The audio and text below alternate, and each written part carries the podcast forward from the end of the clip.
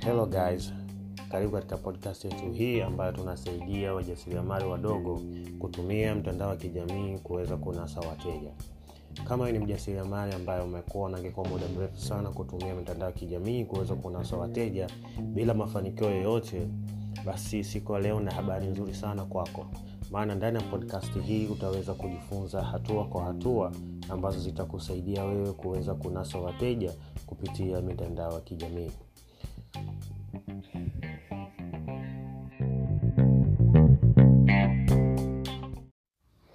so karibu katika sehemu yetu ya kwanza ya podcast yetu ambayo siku ya leo tutazungumzia jinsi gani unavyoweza kujiposition vizuri katika soko ili kuweza kunasa wateja.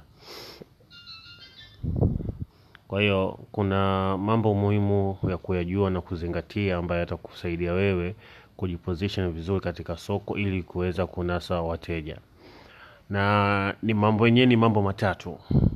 Kwa hiyo hatua jambo la kwanza ni kujua kuwa unatatua tatizo gani kwa hiyo ni muhimu kujua kabisa katika biashara yako inatatua tatizo gani. Na kama hauna biashara labda ungependa kufanya biashara basi ni muhimu kuangalia katika soko kuna tatizo gani ambalo ungeweza kulitatua. Kutokana unapotatua tatizo ndipo unapojitengenezea njia ya kutengeneza pesa. Kama biashara yako haitatui tatizo lolote basi ni ngumu kwa wewe kutengeneza pesa jambo la pili unatakiwa kuelewa kuwa unamlenga nani. Biashara yako inamlenga nani. Kwa hiyo ni muhimu kuchagua kundi fulani la watu ndio ukawafanya wateja wako na ndio watakuwa wao wenye kukuingizia wewe kipato. Na naelewa kwamba huenda watu wengi hufikiri kwamba biashara unazozifanya zinaweza kumlenga kila mtu ni kweli zipo lakini asilimia kubwa ukifanya biashara ya kumlenga kila mtu unajijengea uwezo mkubwa wa kufilisika.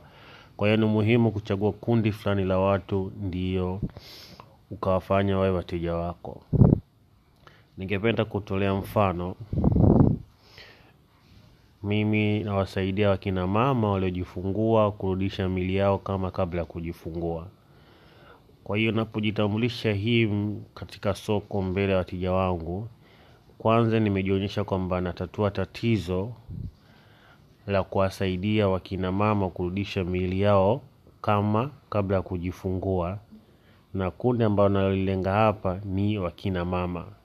Kwa hiyo tihari hili ndo kundi ambalo limechagua kulifanya liwe wateja wangu na kutokana na tatua tatizo lao ndivyo navyojitengenezea njia rahisi ya mimi kuiteka soko.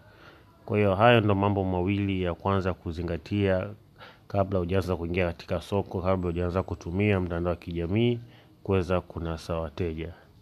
Jambo la tatu na la muhimu sana ni kujenga taaluma kwa kile ambacho unachokifanya.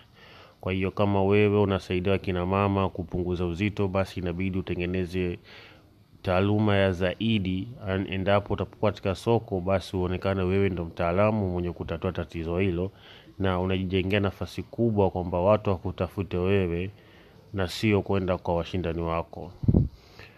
Kwa hiyo haya ndo mambo matatu ambayo yatakusaidia kujiposition vizuri katika soko. Kitu cha kwanza ni kuelewa kuwa biashara yako inatatua tatizo gani jambo la pili ni kuelewa kuwa analenga kundi gani.